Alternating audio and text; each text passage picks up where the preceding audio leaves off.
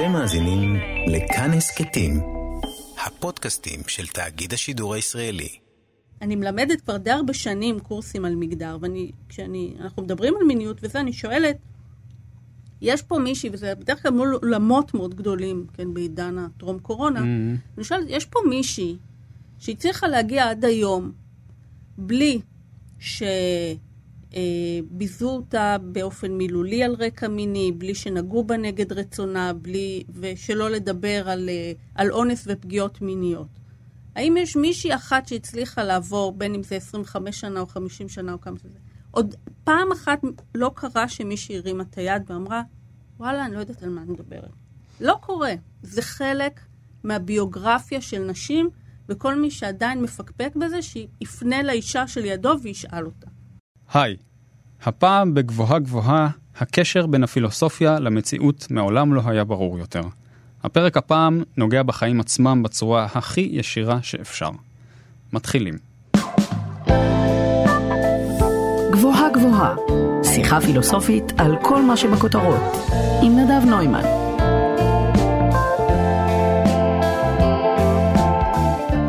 תשע עשרה נשים נרצחו מתחילת השנה. תנו למספר הזה רגע לשקוע.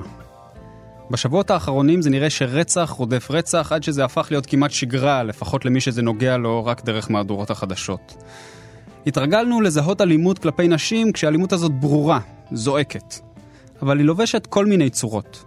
הנה, לפני שבוע ראשת ממשלת פינלנד סאנה מארין הצטלמה למגזין עם ז'קט ובלי חולצה מתחת ועוררה מהומת אלוהים. מה היא חושבת? היא רק קורסת לעצמה, איך היא מעיזה?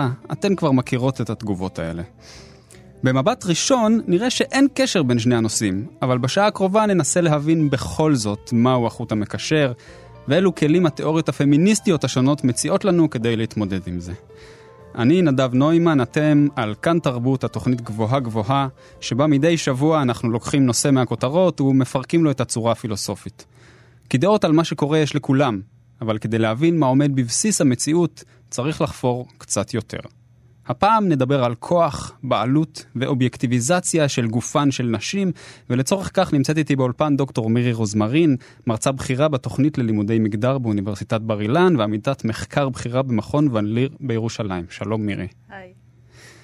אז לפני שנדבר uh, לעומק על הנושאים האלה, זה לא רק אני, נכון? כלומר, גם את רואה את הקשר בין העליהום שעשו לראשת ממשלת אה, פינלנד ולאלימות פיזית כלפי נשים. יש פה איזה מכנה משותף בכל זאת. ברור, יש פה מסגרת תרבותית שמבחינתה נשים הם בראש ובראשונה גוף, והגוף הזה גם לא שייך להן. Uh, הבעלות על הגוף נתונה לגברים, גם במרחב הציבורי וגם בטח בתוך המשפחה, בנישואים וכן הלאה. ולכן ההפקעה הזאת, מבחינתי, כשבאים בביקורת כזאת ובוחנים את הגופניות הנשית של ראשת הממשלה, mm-hmm. אז אמנם גילום אחר מאוד, אבל גם זה אומר, היי, hey, את מנהלת את הגוף שלך לא נכון. ולא נכון זה אומר שזה פוגע בך כפוליטיקאית. וזה אומר שאנחנו כגברים יכולים בכלל לחוות דעה על, על איך שנשים משתמשות בגוף שלהן, משם זה מגיע. זה מגיע, יותר, זה מגיע לדעתי משורשים של שליטה בפריון של נשים. Mm. הגוף כמשאב. Mm-hmm. Okay. כשאנחנו מסתכלים על uh, תקופות uh, מוקדמות יותר, שהמדיה פחות uh, נוכחת בהן, אז כן. מה שאנחנו רואים זה שליטה ביכולת לפריון, בייצור של ילדים ובמיניות כדרך, כן, או כשלב לייצר ילדים. גם בתוך תרבות שהיא מודרנית, שהיא תרבות של אימג'ים, uh, הרעיון הזה שהאישה היא גוף והגוף הזה הוא משאב, ממשיך להתגלגל. עכשיו, לפעמים המשאב הזה הוא בידי האישה, כן? כשהיא מצטלמת mm-hmm. באופן הזה, היא אומרת, אני יכולה לעשות עם הגוף שלי מה שאני רוצה ולהציג אותו בכל אופן, זה לא פוגע באופן שבו אני אה, מדינאית. כן. או מנהיגה. כן. Okay? אוקיי? והוויכוח הוא מצד אחד, מי שולט על הגוף הזה, מי יגיד מה הערך שלו, מי יגיד מה מותר לעשות איתו. Uh-huh. אבל הדיון שאני חושבת שפה מתחדד, זה אם אנחנו בכלל צריכים להמשיך לחשוב על הגוף רק בתור אובייקט שאנחנו שולטים עליו. Okay? אוקיי? כלומר?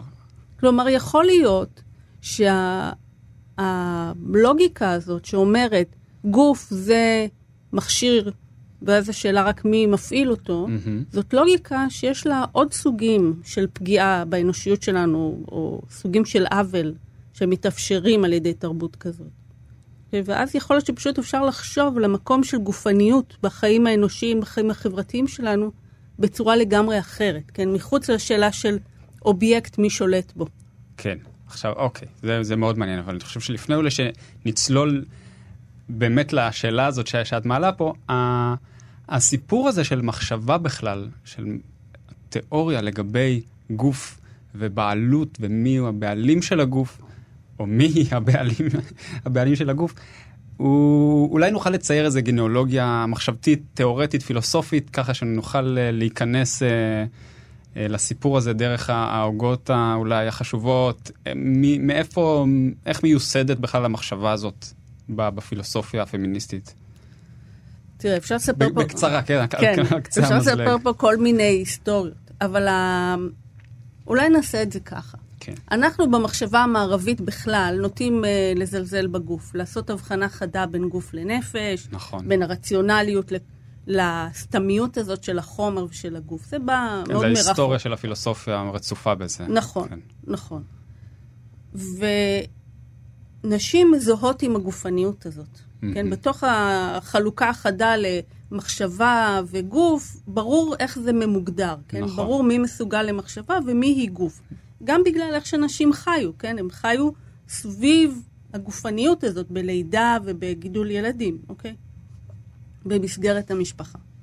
אז כשאנחנו רואים את הגל הראשון של הפמיניסטיות, הן בעצם אומרות, תנו לנו גם לפתח את המחשבה שלנו. הן לא אומרות שום דבר על הגוף, הן רק אומרות, אל תהפכו אותנו רק לגוף יפה. תנו לנו ללמוד... שהגל הראשון של הפמיניסטיות הוא באילו שנים?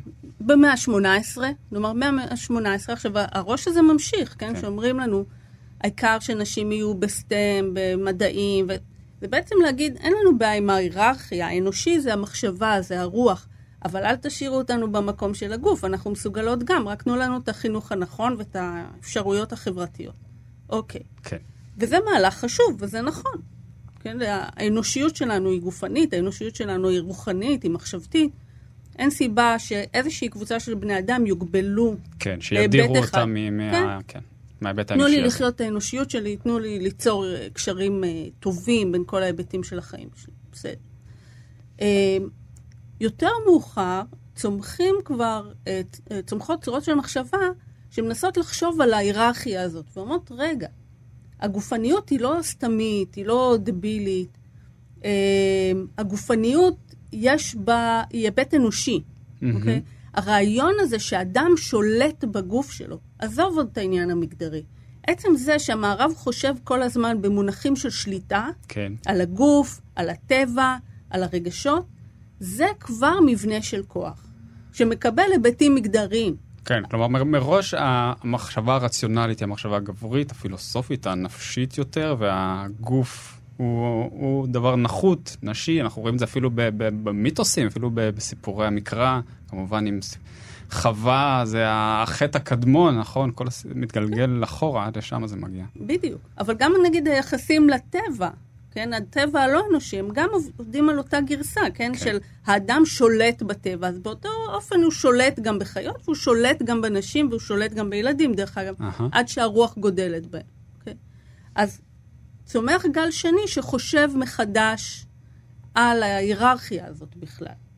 במקביל, בתוך אותו גל שני שמסמנים אותו בשנות, ה, נגיד, ה-60 עד ה-80, כן. צומחת גם מחשבה רדיקלית בתוך הפמיניזם, כזאת שלא מתרכזת רק בקבלת זכויות וגישה mm-hmm. וייצוג וכן הלאה, mm-hmm. אלא מסתכלת על הגוף בתור זירה מרכזית של דיכוי. Mm-hmm. למרות שכבר כשהן כותבות, נשים נגיד, כבר בחוק מותר להן להיבחר ולבחור וזה, הן אומרות, אבל אנחנו רחוקות מאוד מחיים אה, נורמליים בתוך המקום הזה, והסיבה היא שממשיכים לשלוט בגוף שלנו, בעיקר דרך המיניות.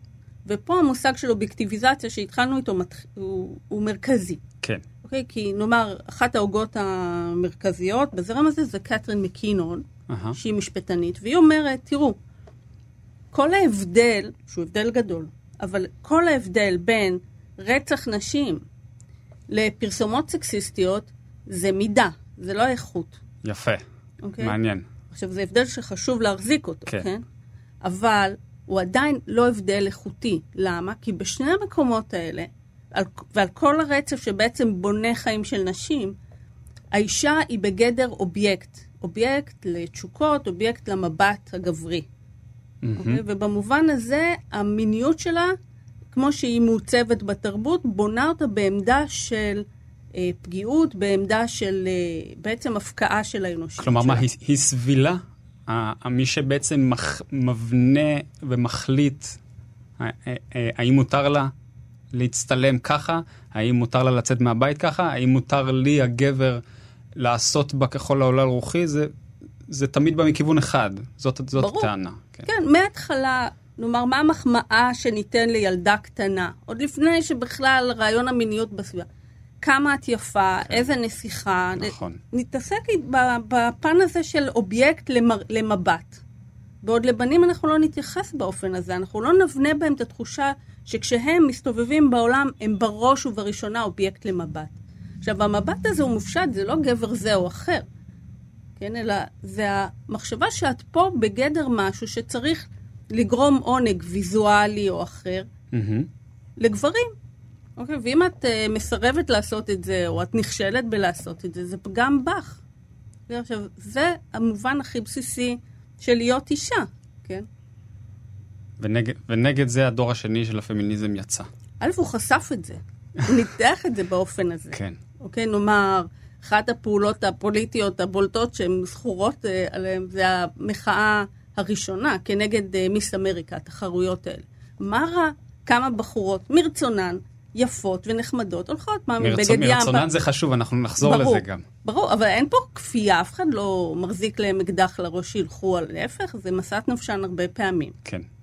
אבל כל העניין זה להיות דיספליי, זה להיות עונג למבט, למבט מדומיין, שהוא יכול להיות, גם נשים מסתכלות בו, דרך אגב, גם על עצמן, בראי. אהה. אבל עדיין, באיזה מובן הוא מבט גברי? כי הוא בונה איזה שהם יחסים, הוא מניח איזשהו יחסים. ההנאה של מי חשובה פה.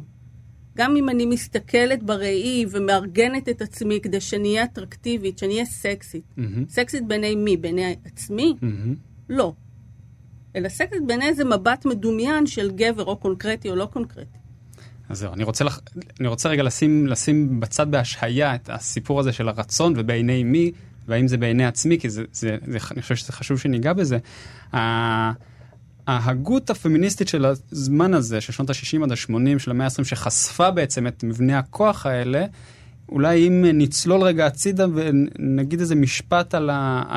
מאיזה זרם זה הושפע, זה נשמע כאילו זה מושפע משל פוקו, מחשיפה של מנגנוני כוח, בעצם שהם הם בלי...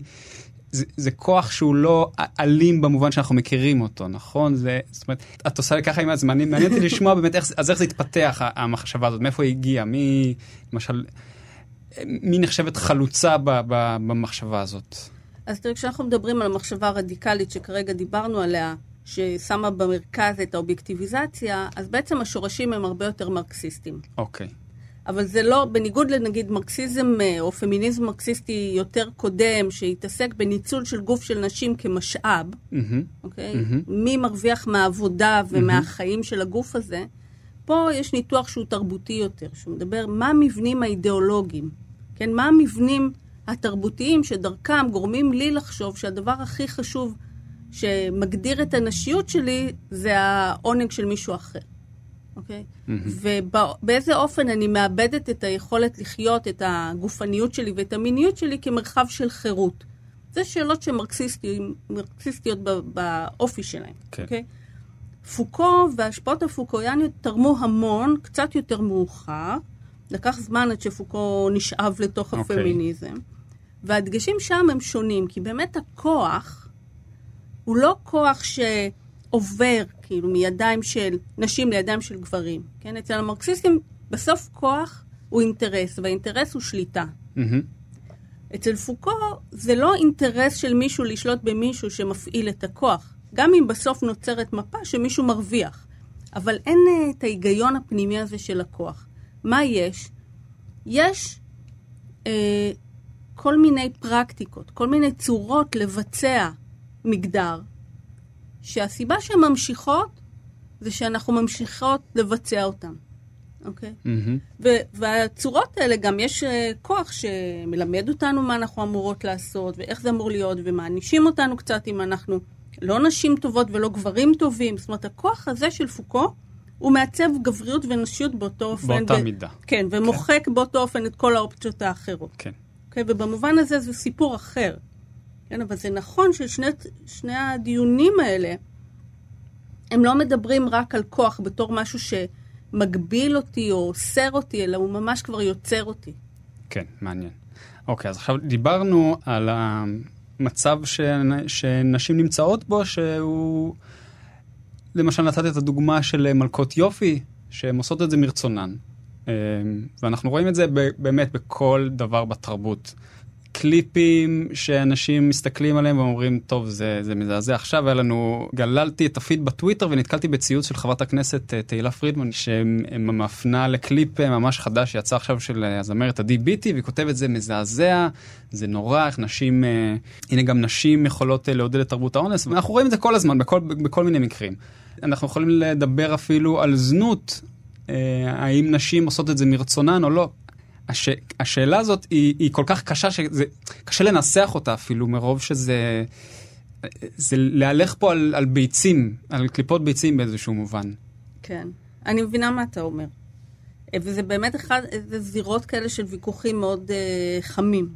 אוקיי? אבל בוא נגיד ככה. אני חושבת שהיום פמיניזם, כמו רוב התיאוריה החברתית, יודעת איזה השפעה יש לתרבות שלנו, למדיה, לכל מיני מבני כוח, על מה שנקרא הרצון שלנו. Mm-hmm. אנחנו יודעים את זה בתור צרכנים, אוקיי?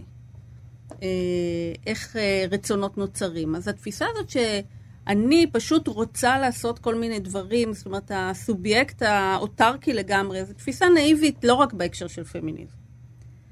נשאלת השאלה, או הפרדוקס הפמיניסטי באיזשהו אופן, Mm-hmm. ונניח ואני אסביר את כל עולמי הפנימי וכל רצונותיי בתור איזה אפקט של כוח דכאני, כן. אוקיי? מה בדיוק אמור להביא פה את השינוי? כן, מי? הפמיניסטית שהתעוררה ורואה פתאום, שהיא התעורר, התעוררה מאיזה תרדמה חברתית כזאת, והיא תגיד לי מה נכון? או, אתה מבין, השינוי חייב להישען על משהו שמאפשר לי תנועה. ולכן אני לא יכולה לדבר על כל העולם שלי בתור אה, מבנה כוח שהוא גם פסיבי. אז מה עושים? מה עושים? כן. בעצם יש לנו כמה דרכים לחשוב על זה, אוקיי? אבל אם אנחנו... אני חוזרת שוב לגל, השל... לגל השלישי והרביעי בעצם, ולמחשבה נגיד של פוקו. כן, כוח מעצב עבורי את הדרך לחשוב על עצמי.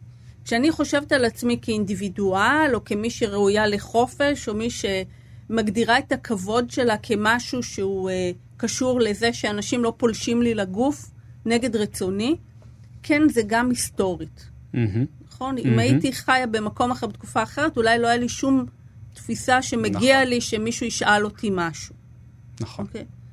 אבל זה שזה היסטורי, זה לא אומר שזה לא גרעין הקיום הסביר שלי, כן? וזה לא משהו ש... שאני יכולה לוותר עליו, כן?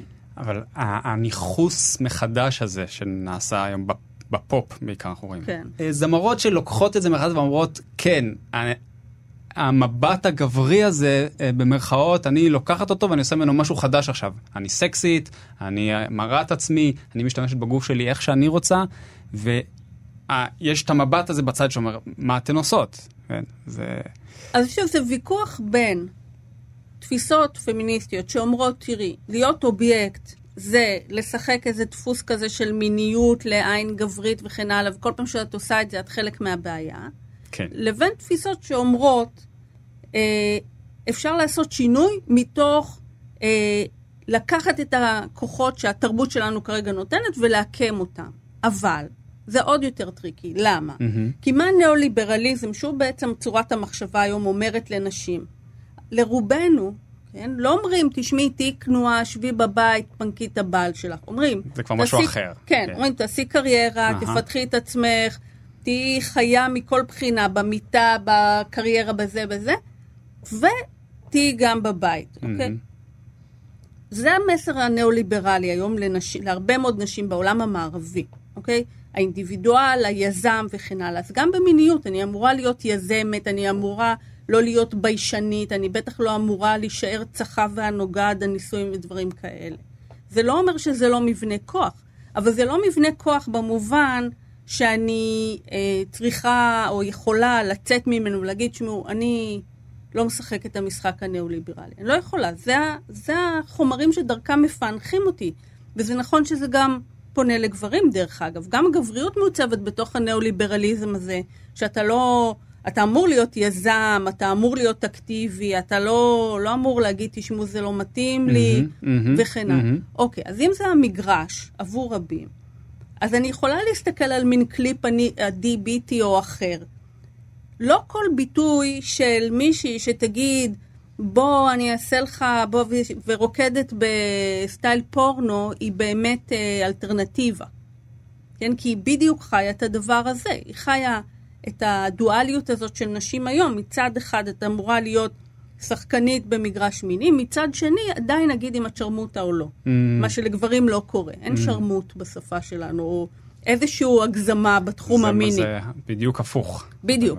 אז יש את שני הצירים האלה, המסורתי שאומר האם את אישה טובה או שרמוטה, ויש את הציר החדש שאומר את שחקנית רצינית או שאת, אה, מה זה, כן? כאילו, מה קורה לך שאת לא פעילה, כן? Mm-hmm. אז אני יכולה להסתכל היום על קליפ כזה, ולהגיד, אוקיי, מה היא עושה? היא רק משחקת לי פה איזו הצגה של קוטב אחד, כאילו היא נורא מינית, והיא אומרת, כן, אני, אני אגיד לך מה אתה תעשה, זה התיקון? לא. זה, לא, אלא, האם היא עושה לי פה פרודיה על מה נדרש ממנה? האם היא מראה לי את, ה, את המלכודת הזאת של כל כך הרבה נערות וילדות צומחות בתוכה של תהיי חופשייה, אבל לא, ת, אל תהיי, תהיי זורמת, אבל לא יותר מדי, אל תהיי חסודה מדי, כל הדבר הזה, התמרון הבלתי אפשרי שהוא היום, אה, אני יכולה להסתכל על הטקסט ולהגיד לכם, היא גורמת לנו לחשוב באופן ביקורתי על זה, או אה, פשוט חיה את זה, וגורמת לי לחשוב שזה מה שאני אמורה להיות. עכשיו מדברים גבוהה גבוהה, בכאן תרבות. אתם על כאן תרבות, התוכנית גבוהה גבוהה, אני נדב נוימן, איתי באולפן היום דוקטור מירי רוזמרין, אנחנו אה, מדברים על אלימות, בעלות, אובייקטיביזציה וגישות אה, שונות אה, להתייחסות לסיפור של אה, אלימות נגד נשים ואיך שהוא מובנה ב, בחוויה האנושית שלנו ובתרבות בכלל.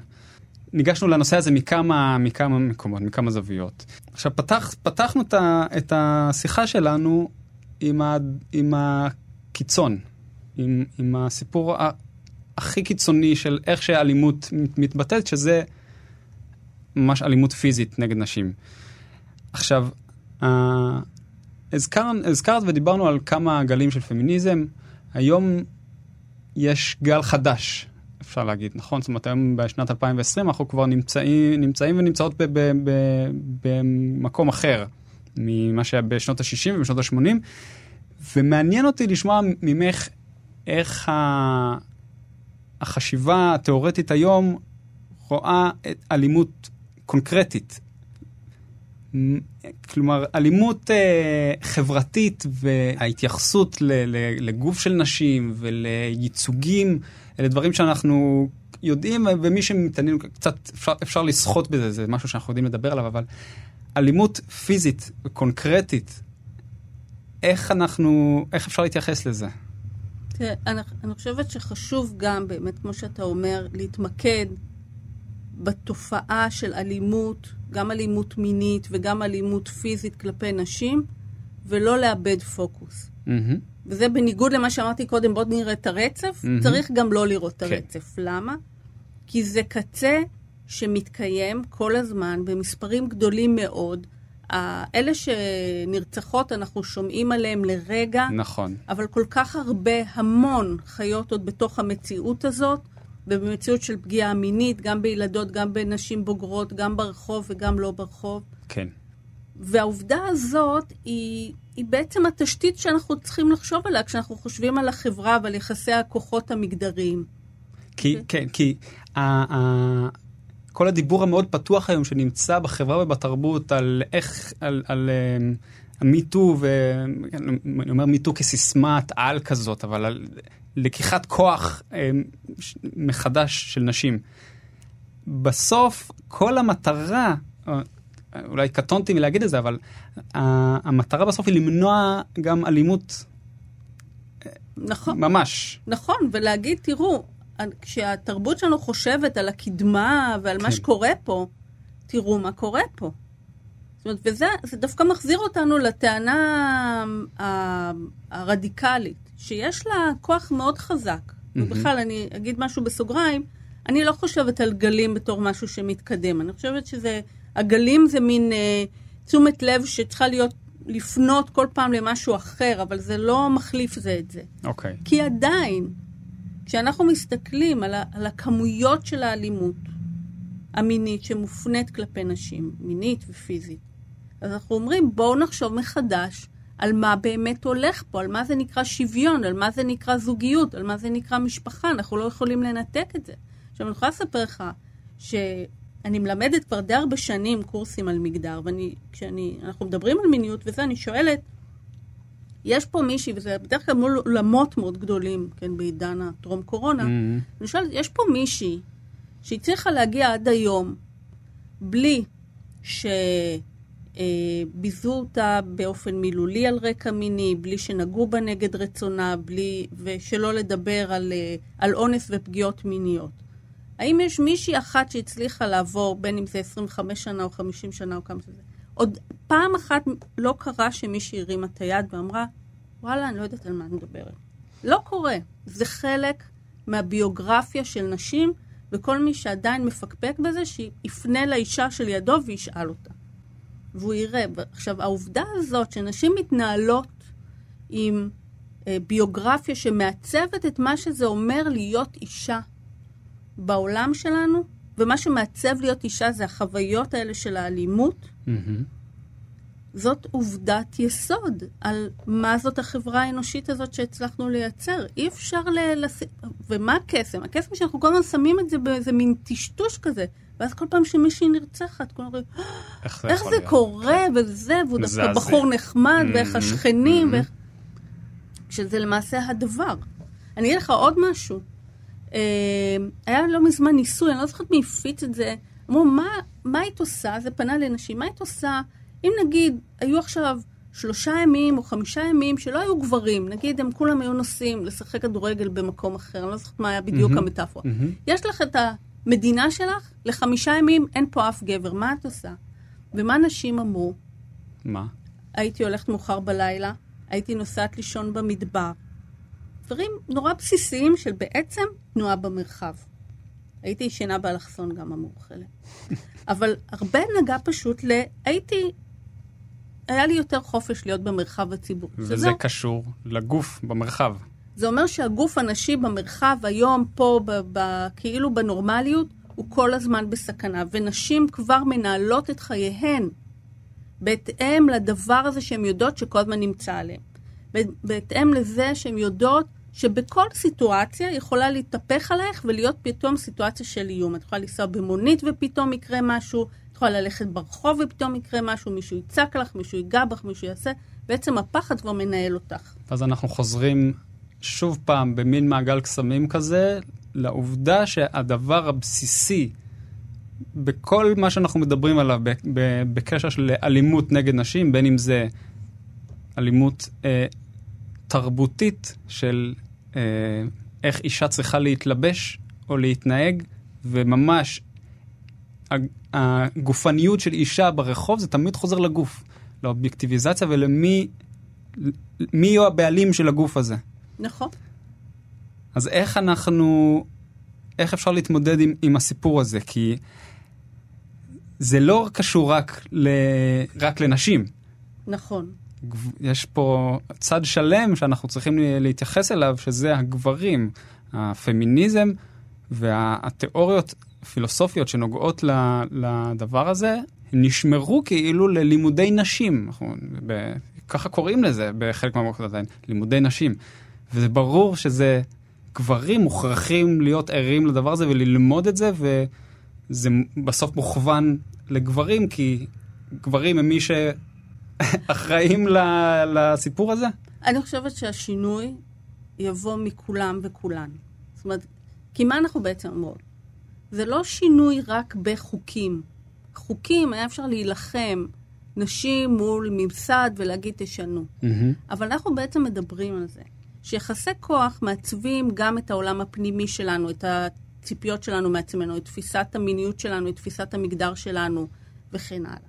וזה נכון על נשים ועל גברים. מחנכים גברים להיות רחוקים מהגוף שלהם, להיות, לתפיסות מיניות שקשורות לביצוע, לכמויות, מלמדים אותם לא להרגיש דברים מסוימים, שלא יהיה לגיטימי לבטא רגשות מסוימים. מהמם. זאת אומרת, יש לנו פה תמונה אה, שמשלימה זו את זו, אוקיי?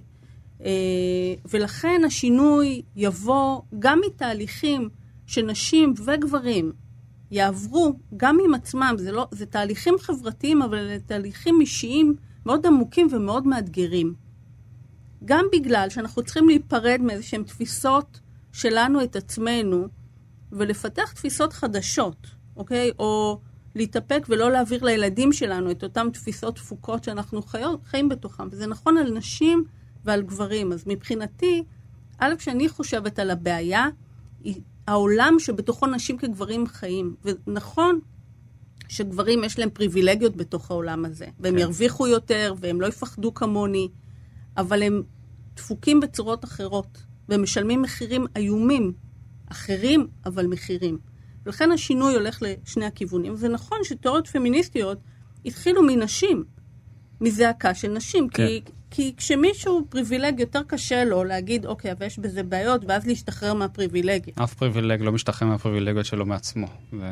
אני לא, חושב, אני לא חושבת. לא, אוקיי. לא, לא, אני חושב, אז זהו, לא? זה, זה מין ויכוח, לא. אני חושבת שהפריבילגיה הזאת באה עם מחירים עצומים. אני חושבת שאני... גברים מתחילים, מתחילים אמנם להכיר בזה, אני חושב. נכון, ואז הם... במחיר שהם מעצמם משלמים, אבל עדיין, ת- תבואי, ת, ת, תגידי לגברים ככלל, אם היה אפשר לדבר למועצת הגברים העולמית, האם אתם מוכנים לוותר על כל ה... הפריבילגיות שיש לכם בשביל להשיג בחזרה את האפשרות לדבר על אה, רגשות, להיות פגיעים, לדבר על המיניות שלכם אה, וכולי וכולי. האם אתם מוכנים לעסקה הזאת? זאת שאלה מעניינת, היו אומרים לא לדעתי, כנראה. כן.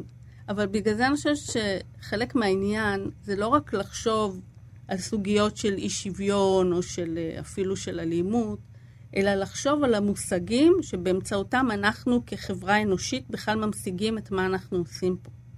לדבר Mm. מחדש על המקום של הגוף, לדבר מחדש על רגשות. זאת אומרת, להגדיר מחדש את האדם, לא רק לדבר, אה, אתם לקחתם ממני את האנושיות, מהמם. שזה נורא נורא מהמם. חשוב, שוב, פרויקט חשוב ולא כן. נגמר. אבל גם לתת כלים לנו כתרבות לחשוב מחדש על אנושיות, אוקיי? ו- וזה יאפשר גם לגברים לעשות את הדרך שלהם, וגם לנשים לעשות את הדרך שלהם. ולייצר תרבות שה... ששוב, ה- הלוגיקה הזאת של או אני אובייקט, או אני סובייקט, או אני שולטת, או אני נשלטת, הלוגיקה הזאת צריך למצוא לה אלטרנטיבה, אוקיי? ואנחנו בדרך למצוא את האלטרנטיבה הזאת? יש אלטרנטיבות, אבל uh, שברמה הרעיונית, והן מעניינות מאוד. אבל באופן אישי אני חושבת שמאחר והלוגיקה הכלכלית שלנו, כן, הניאו-ליברליזם שבתוכו אנחנו חיים, בנוי על ייצור, על אובייקטיביזציה. מהמם. זאת אומרת, גם על אובייקטיביזציה עצמית, כן. כן. השיח הזה של אני כמוצר, מהמם. אה, אה, אני יודעת מה, אני והתפוקות שלי, זאת אומרת, מהמם. אנחנו הסחורות עכשיו. אז הדבר העצום הזה מחזק בנו את, התפ... את האובייקטיביזציה, גם העצמית. זה בדיוק העניין, הכוכבות פופ שעושות uh, קליפים שבהם הן בעצמן ה... עם איזה פורנו שיק, אה, זה כן. וזה. הן עושות את הדבר שיביא להם כסף. אין לי מה להגיד להם. זאת אומרת, זה הסחורה, הן מפעילות את הסחורה, כן? אבל זה שהיא בשביל לחיות את חייה צריכה לעשות מעצמה סחורה, זה לא שהיא יותר מסכנה מאחרות, כל הכבוד לה. אבל השיח הזה שאומר, את רוצה להצליח, תעשי מעצמך סחורה, הוא הבעייתי. כלומר, את אומרת שנשים מרכאות גדולות בעולם שאחרי המהפכה, נשים לא יצטרכו אה, להציג את עצמן ככה? האם את, את לא מק... אה, את יודעת, יש אומרים, זה בסדר, היא אה, כוכבת הפופ אה, X ו-Y, עושה reclaiming, וזה מעשה פמיניסטי. את אומרת, לא ממש. אני שואלת מה זה ה reclaiming. reclaiming זה לא שיווק עצמי. זה שאני סוחרת בעצמי זה לא הפנטזיה שלי על מה זה אה, גופניות בריאה או מיניות בריאה. כן, אני לא מחפשת להגיד, לתת uh, כללים, אם היא מצטלמת בעירום אז היא קורבן, אם היא ככה, זה לא נראה ככה. Mm-hmm. אבל שאלה, מה ה reclaiming? אם ה reclaiming זה בשביל לחיות את ההיבט הזה, הגופני, המיני שלי, באופן שגורם לי באמת שמחה ועונג ואנושיות, או כי, אוקיי, זאת הסחורה עכשיו, זה יביא לי הרבה כסף, וזה יעשה לי באופן כללי טוב בחיים, שאני אהיה בן אדם מפורסם, לכן אני אמכור את מה שיש לי. זה לא בעיניי reclaiming אמיתי. אולי עדיף שאני אקבל את הכסף ולא איזה גבר שיקבל את הכסף על הגוף שלי, זה סוג mm-hmm, של. Mm-hmm. אבל זה לא הפנטזיה הפמיניסטית שלי, כן?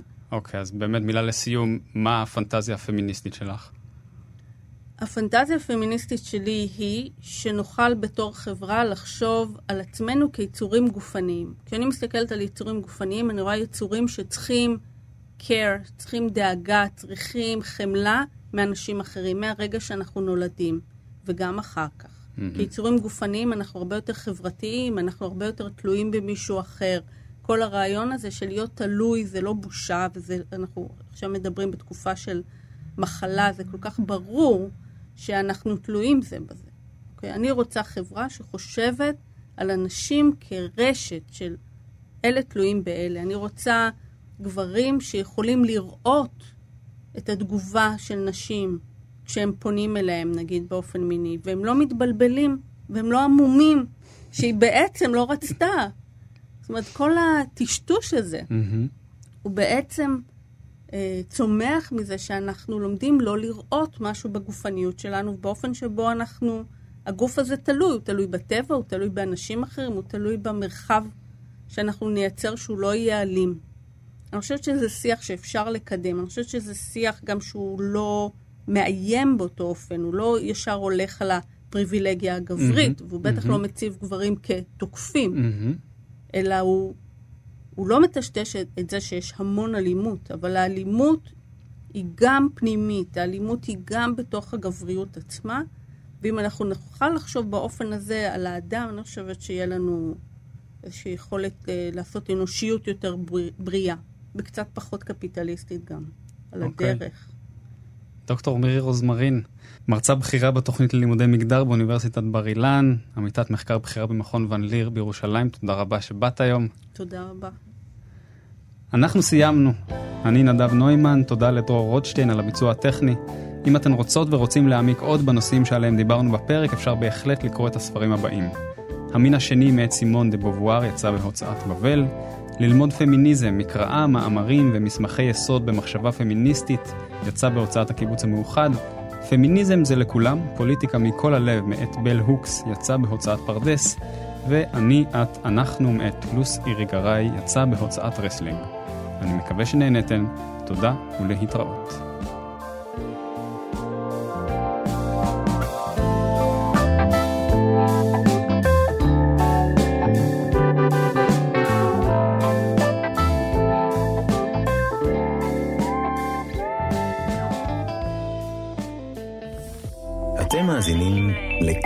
הסכתים, הפודקאסטים של תאגיד השידור הישראלי.